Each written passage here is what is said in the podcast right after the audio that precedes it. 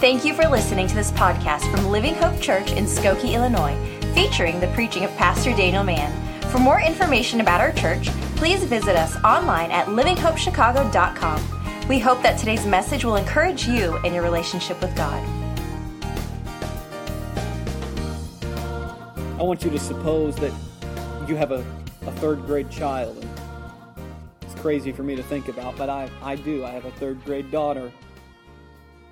So I want you to suppose you have a third grade child. Let's say it's a boy. And your third grade boy comes to you and says, Daddy, what does it mean to grow up and be a man and not a woman? Or maybe you have a third grade daughter and she comes to you as a mother. Your third grade daughter, says, Mommy, what does it mean to grow up to be a woman and not a man? You know, I really believe that all children ask themselves that question and want to know what that they they know that they're a boy or a girl. But you know, children are not the only ones that have those questions. And we are in a moment in history where questions about men and women are at the forefront of, of so many conversations. And quite frankly, there's so much confusion. Issues about gender are front and center. You know, we're in the midst of the gender revolution. And there's some some really disturbing and frankly some very strange things happening in our world right now. The Episcopal Church, which is a denomination of churches, is debating whether or not to change the language in their common book of prayer. The common book of prayer is like a, a sacred text to them, something they use for their their prayer time, for their devotional readings. It's been something in their history for, for many, many years. And the denomination of the Episcopal Church is considering changing the language in the book of prayer because many view words like Father, King, and Lord as too male. The country of Germany is in the midst of controversy over their language being too sexist, with male nouns describing the majority of job openings and their national anthem referring to the fatherland. I didn't know this, but in the German language, they have a specific word for doctor that's only male doctors, and they have a specific word for doctors that refer to female doctors. You know, in, in English here in the United States, and when you say, I'm, I'm seeing my doctor today, that could be a man or a woman. But in Germany, they have very gender specific names for doctors, and their national anthem refers to the fatherland, and a lot of people want to change the wording and the language because it's too sexist. There are so many tragic stories about the abuse and mistreatment of women at the hands of men in positions of power. It seems like every, every week we hear about a new person, a, a, a new man in the news who's being fired or in the midst of controversy because of how they've mistreated and abused women. Um, if you're familiar with the hashtag Me Too movement, where men like Harvey Weinstein, Kevin Spacey, Al Franken, Roger Ailes, Roy Moore, Matt Lauer, Charlie Rose, Bill O'Reilly, and the list keeps growing and growing and growing of men who've misabused uh, their power. A lot of people think that the teaching of the Bible is, is a big part of the problem. In fact, there are people that think that following the teaching of the Bible actually leads to the oppression of women. Is that true? Well, as a follower of Jesus, I contend that sin is what leads to confusion and, and chaos and oppression. But that God's word and God's ways lead to stability, to peace, and human flourishing. And in the passage we are going to read this morning, uh, the word man is used 15 times, and the word woman is used 16 times. This passage doesn't tell us everything we need to know about men and women, but it does help us to formulate a biblical view of what it means to be a man, what it means to be a woman, and what God's plan is for men and women. So, will you stand with me if you're able? And I want us to look at 1 Corinthians chapter 11. We're going to begin in verse 2. We're going to read down to verse 16. Now I praise you, brethren, that ye remember me in all things, and keep the ordinances as I delivered them to you. But I would have you know that the head of every man is Christ, and the head of the woman is the man, and the head of Christ is God. Every man praying or prophesying, having his head covered, dishonoreth his head. But every woman that prayeth or prophesieth with her head uncovered dishonoreth her head. For that is even all one as if she were shaven. For if the woman be not covered, let her also be shorn. But if it be a shame for a woman to be shorn or shaven, let her be covered. For a man indeed ought not to cover his head, for as much as he is the image and glory of God, but the woman is the glory of the man. For the man is not of the woman, but the woman of the man. Neither was the man created for the woman, but the woman for the man. For this cause ought the woman to have power on her head because of the angels. Nevertheless, neither is the man without the woman, neither the woman without the man in the Lord. For as the woman is of the man, even so is the man also by the woman. But all things of God. Judge in yourselves. Is it comely that a woman pray unto God uncovered? Doth not even nature itself teach you that if a man have long hair, it is a shame unto him? But if a woman have long hair, it is a glory to her. For if her hair is given, for her hair is given her for a covering. But if, if any man seem to be contentious, we have no such custom, neither the churches of God. The Apostle Paul appealed to the church in Corinth to live in such a way that honors the order that God had established among men and women. And what I want to preach to you about today what I believe this text is saying is that we should live our lives in such a way that honors the order that God has established among men and women.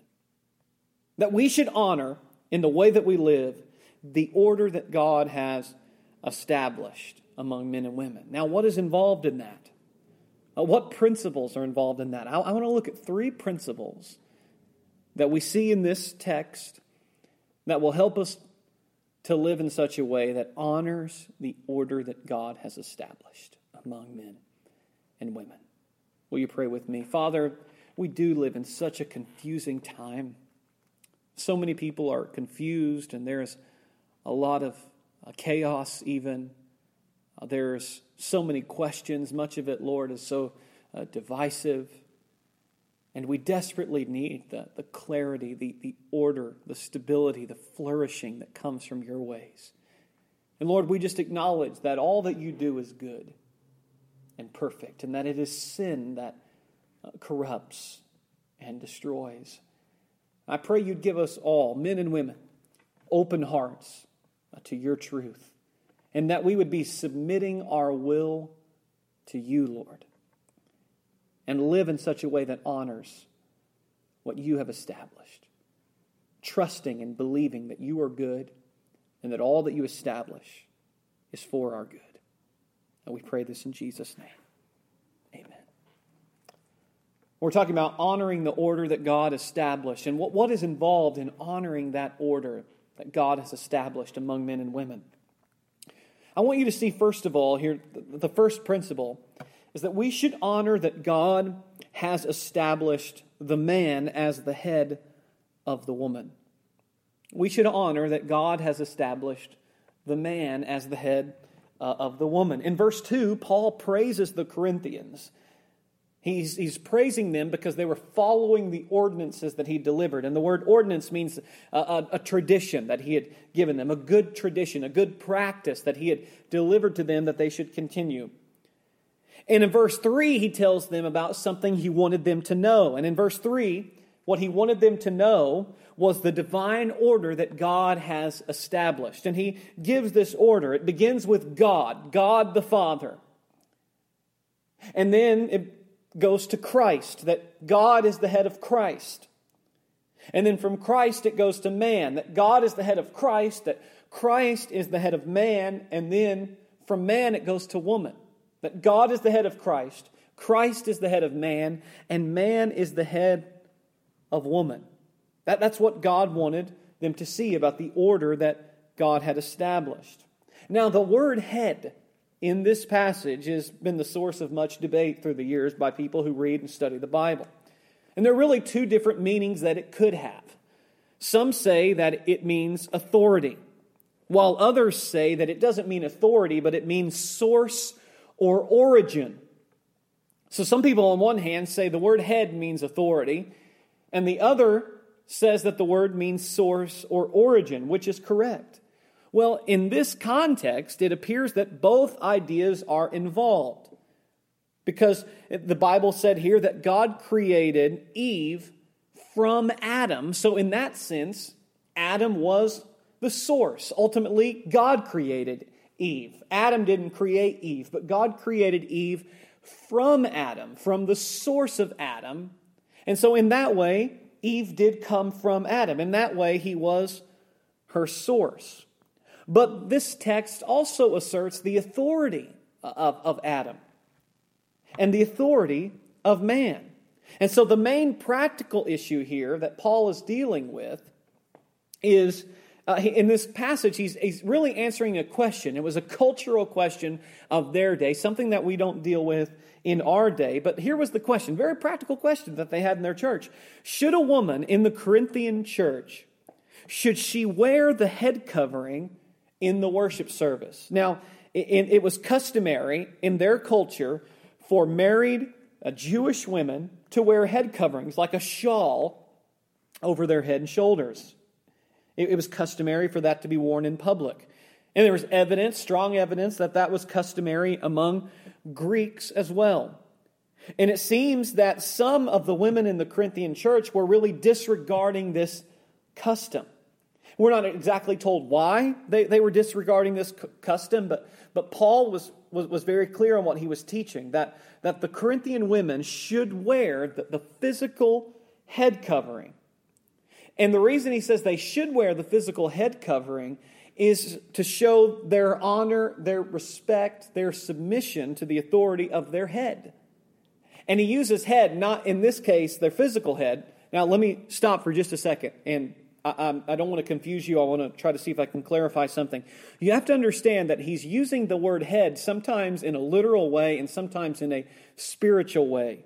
So when he says that the woman is to wear the covering over her head, that's talking about physical. Her physical head is to be covered so that she doesn't dishonor her head. That's talking about dishonoring her spiritual head. And so Paul is telling the women of this church that they should wear the physical uh, head covering, they should wear the shawl in order that in the culture around them they could show honor to the order that God has established as the man being the head of the woman. And so, what does it mean? What does it mean for the man to be the head of the woman? Well, in this case, he, he's talking about uh, the fact of authority. He's talking about the fact of her, him being in position of, of leadership.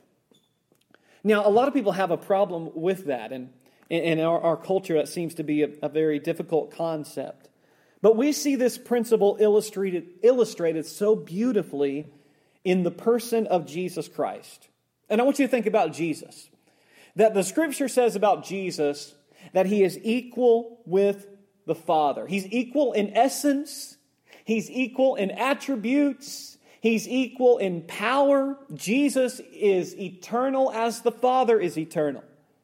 Jesus created the world as the Father did. So here we see Jesus. Philippians 2 says, thought it not robbery to be equal with God. Jesus says, If you've seen me, you've seen the Father. I and my Father are one, Jesus said.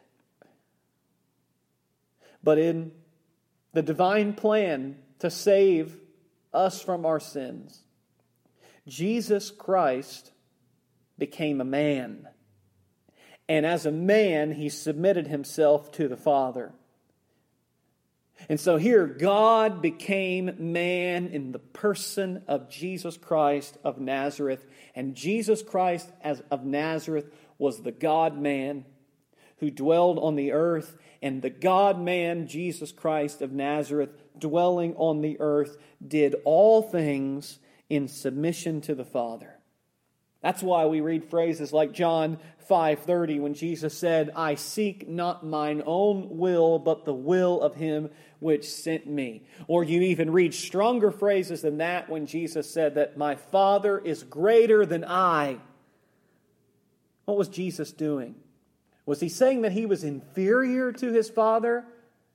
Is he saying that his Father had something of, of greater essence and attributes and power than Jesus? No.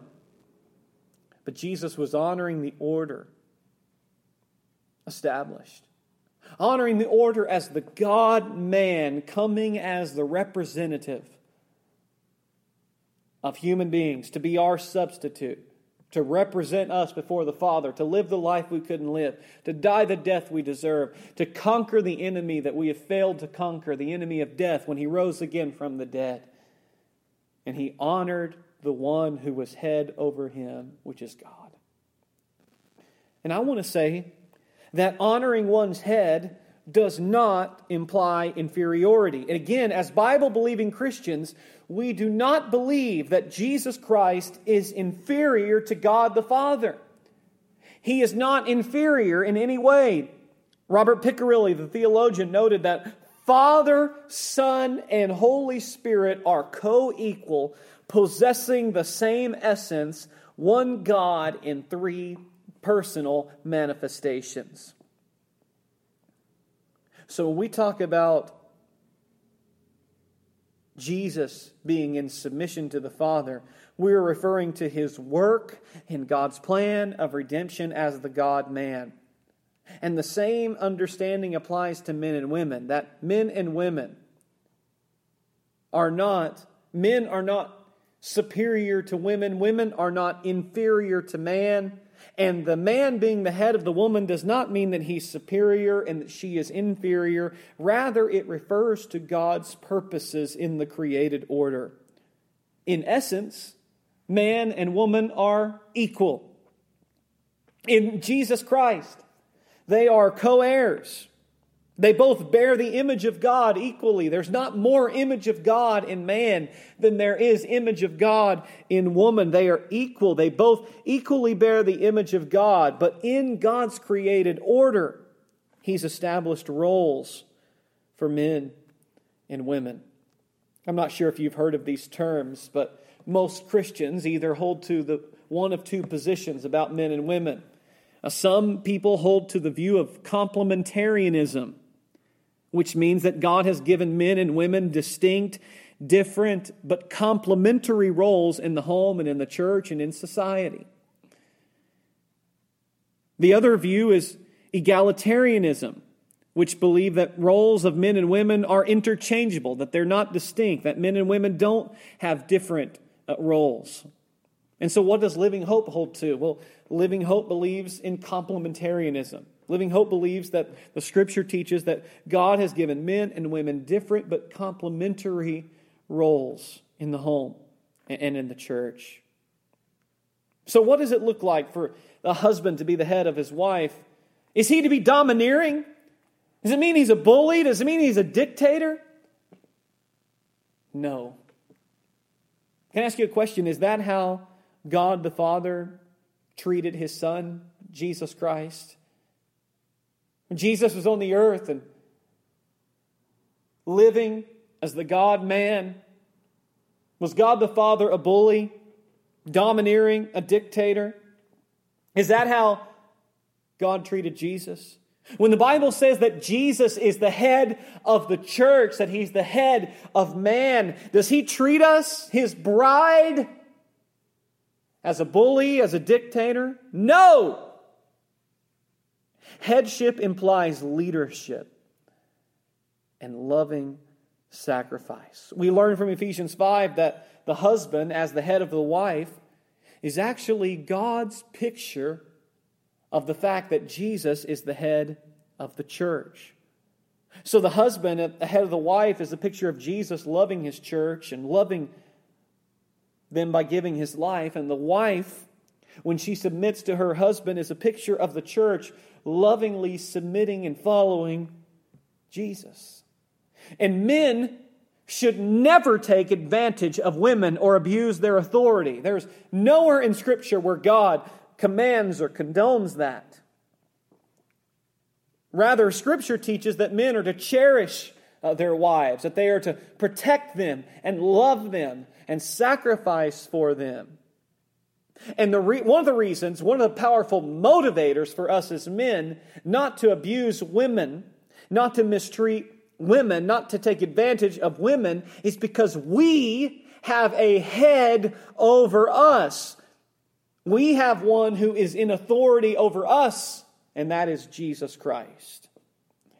And I'm convinced that one of the reasons that male headship is so resisted in our culture is because men have been doing such an awful job of fulfilling God's design. John Piper argues that God created men with the responsibility as head over the woman to care for them, to protect them, to honor them. That's what it actually looks like when we're fulfilling our role correctly. And likewise, a woman's submission to the man is really her submission to God, for he's the one that established this order, and to rebel against that order is to rebel against him. So, headship does not imply superiority or inferiority but it's God's purpose. And when we're operating in our roles as we ought to, it's for flourishing. A husband is sacrificing for his wife, he's cherishing and nourishing her. And when a woman is in submission to her husband, she is doing so as unto the Lord. And God's plan is fulfilled. So, what does it look like to honor the order God established? Well, we have to honor that God has established the man as the head of the woman. But number two, that's not all Paul says. Secondly, we should honor that God has established that men and women are interdependent. God's established that men and women are interdependent. In verse 10, oh, excuse me, the first 10 verses, Paul is, is instructing the women to honor their husbands. One of the ways that they do that practically is by wearing the shawl over their head. But he's quick to remind them in this argument about how men and women, how women should honor their husbands. But in the midst of this, he's quick to remind them that men are not independent of women. In fact, interestingly, Paul shows how interdependent men and women are on one another. I mean, look at chapter 11. Look at verse 11 and 12. He says, Nevertheless, in other words, he doesn't want men to take this too far. Nevertheless, neither is the man without the woman. Saying he's not independent, neither the woman without the man. So the woman's not independent of, of the man. And then notice this phrase, in the Lord, meaning it, it, that's the Lord's plan. The Lord's the one that designed it that way. Verse 12, he clarifies, how are they independent? For as the woman is of the man, even so is the man also by the woman, but all things of God. So he's saying this in verse 12 that Eve came from Adam, but Seth and Cain and Abel came by Eve. So Eve came from Adam, but the men and their family after Cain, Abel, Seth, her sons, they came by her. He's showing that creation, this is what Robert Picirilli said creation order shows us that woman came from man, but natural order shows us that men are born by women. One is as much divinely established order as the other. Again, mutual interdependence is the point. So he says men and women are interdependent. Women came, a woman, the woman came from the man, came from Adam, but now men come by the woman through childbirth.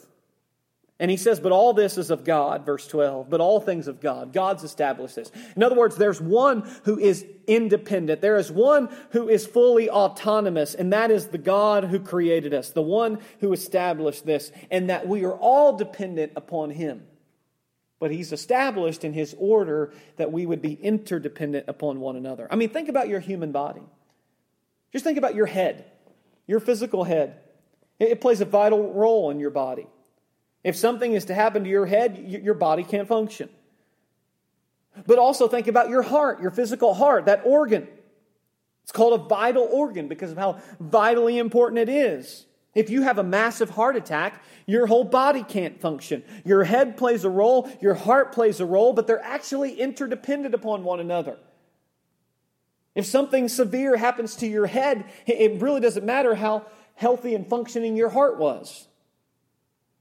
If, if you have a massive heart attack and your heart stops beating and, and working, it didn't matter how intact your head was.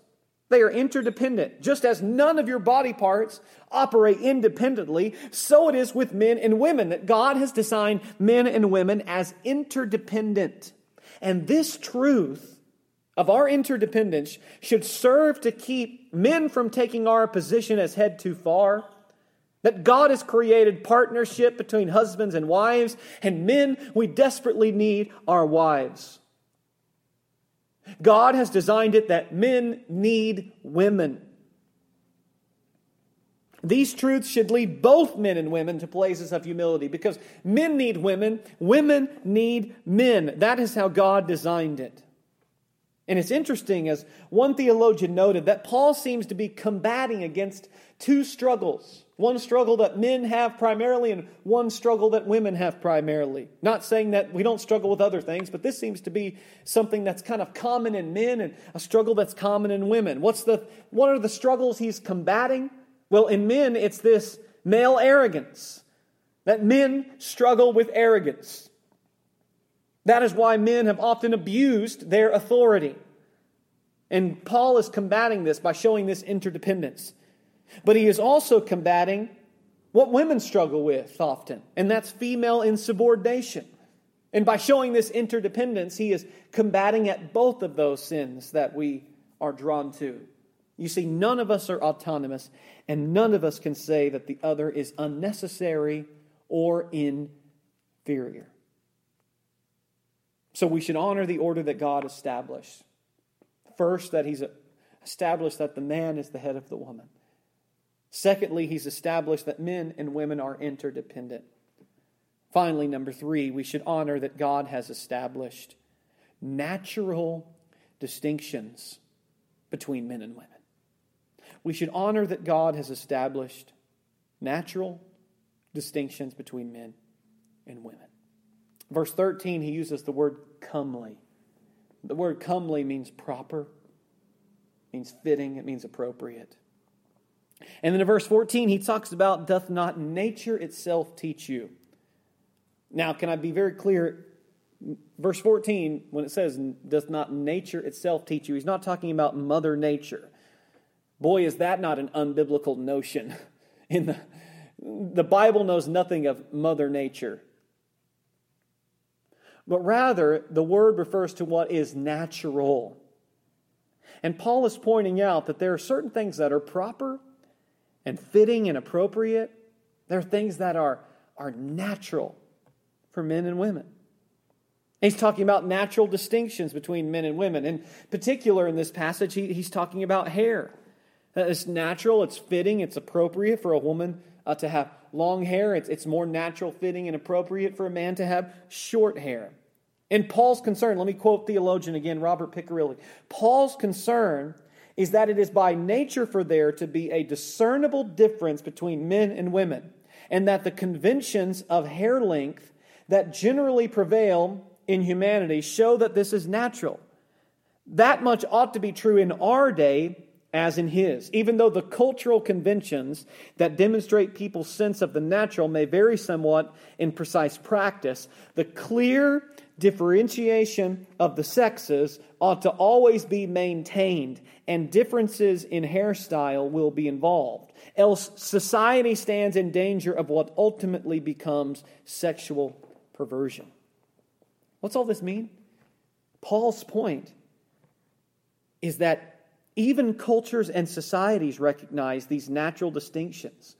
That is why it is honorable for men to look a certain way and it's honorable for women to look a certain way. And there's a measure of, of, of dishonorableness or shame for men and women, or to look a certain way. That there are natural distinctions in how men and women feel shame. There are natural distinctions in how men and women feel honor. So, John Piper says that nature is a teacher for Paul, or what's natural is a teacher for Paul, and that it generally inclines man and woman to feel shame when they abandon the basic cultural symbols of masculinity and femininity. You know, I have an eight year old daughter, I have a seven year old son. They're very close in age, and it's interesting to see the differences in my child, in my children.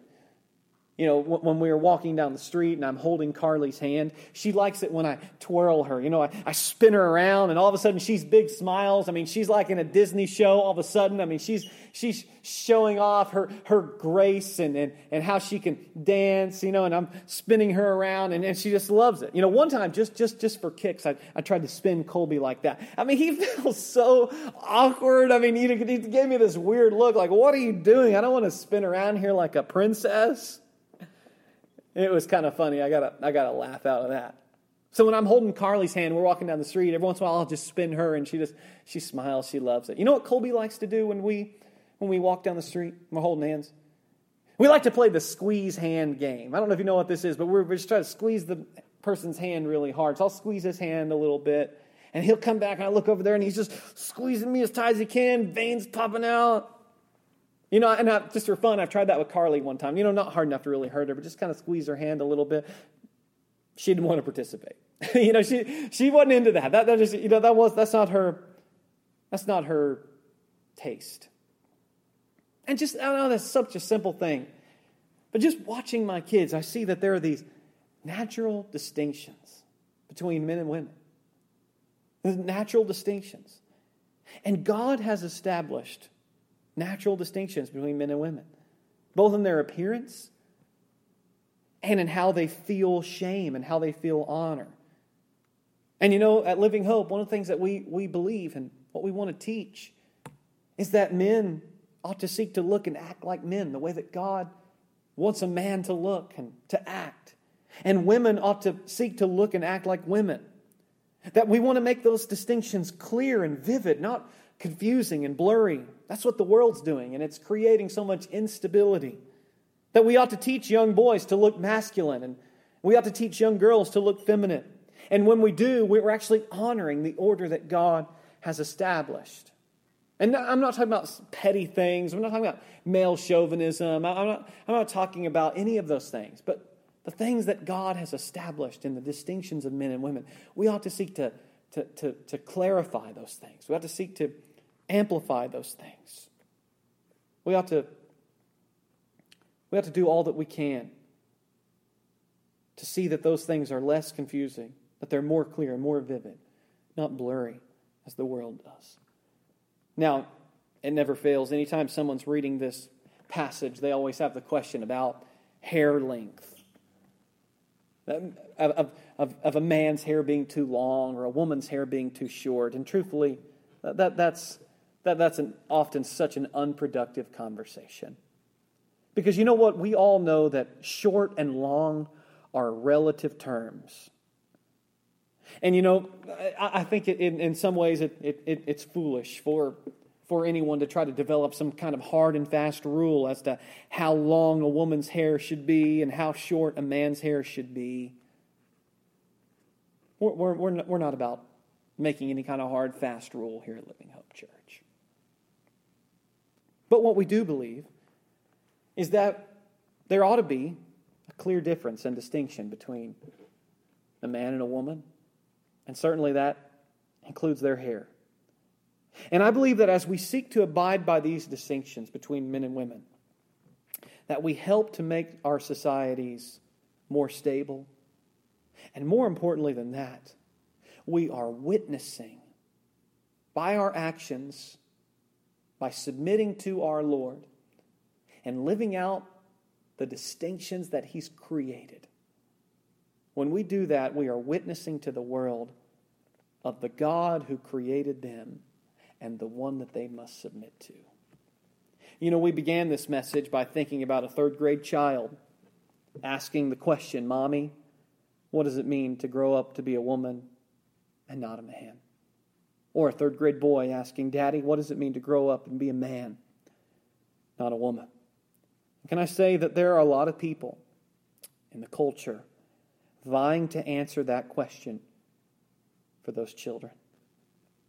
Some of those people are those that I read about this week at a website called refinery29.com. And refinery29.com, they recently came out with a new gender glossary on their website. It's a ter- all, there's over a hundred different new terms that they've defined. And the heading on the website read this Gender should be defined by the people who live it. And then the first paragraph said this In case you haven't heard, we're in the middle of a gender revolution. We aren't merely male or female, we're trans, we're gender fluid, we're non binary, we're agender. That is to say, people are no longer confining themselves to the classification of the bodies they were born with or society's rules for what those bodies can and cannot do. There's a lot of people vying to answer the question what does it mean to be a man or a woman? And at the heart of this gender revolution in our world is that people, not God, should have the right to define gender and purpose. And our children, and even people out in the world, are asking questions. And here's what we need to face Are we going to submit to God, or are we going to submit to the world and to the pressure of culture? Are we going to submit to man, human beings, or are we going to submit to God? And when we submit to God, we're witnessing to the world that they must submit to the one who made them. So we should live in a way that honors the order God has established. God has established, number one, the man as the head of the woman. And again, that doesn't mean inferiority or superiority, but it's just a part of his divine purpose. Man, the husband, he pictures Christ who gave his life for his bride. The wife, the woman, she pictures the bride, the church, who submits to the loving leadership of Jesus. So God's established the man as the head of the woman. Number two, God has established that men and women are interdependent. That no one of us are autonomous or independent. We need one another. Number three, God has established natural distinctions between men and women. You know, the Bible was not written to make us smarter, the Bible was written to change our lives. And anytime we read the Bible, we shouldn't leave here just knowing facts. We should live, we should leave living differently. So how do you apply this message? What should you do with this message? You should submit your life to the order that God has established. Men, that begins with us that we have a head over us who is Jesus. And we are commanded, and we will give an account for how we have led. And we are to lead with the kind of sacrificial, self denying love that He demonstrated as we lead.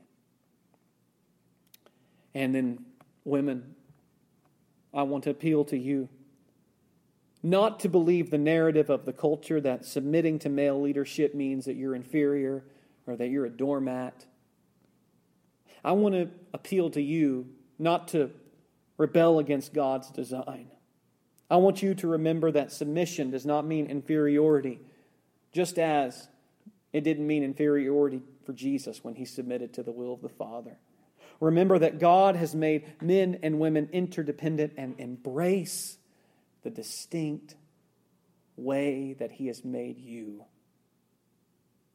And when we do that, God's plan flourishes. And what an opportunity we have in this current culture to show our submission to God, to show that we don't bow to the will of the world, but we bow to the will of God and we witness to the world that they must submit to Him too, that there's coming a day when they are going to give an account to the one who made them.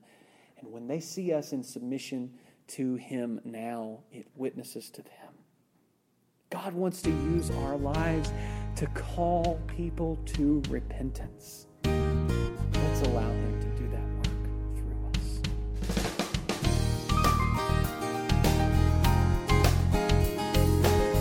If you committed your life to Jesus Christ or made a spiritual decision, we would like to rejoice with you. Please connect with us on our website, livinghopechicago.com. We hope you'll join us next time for another encouraging message from God's Word.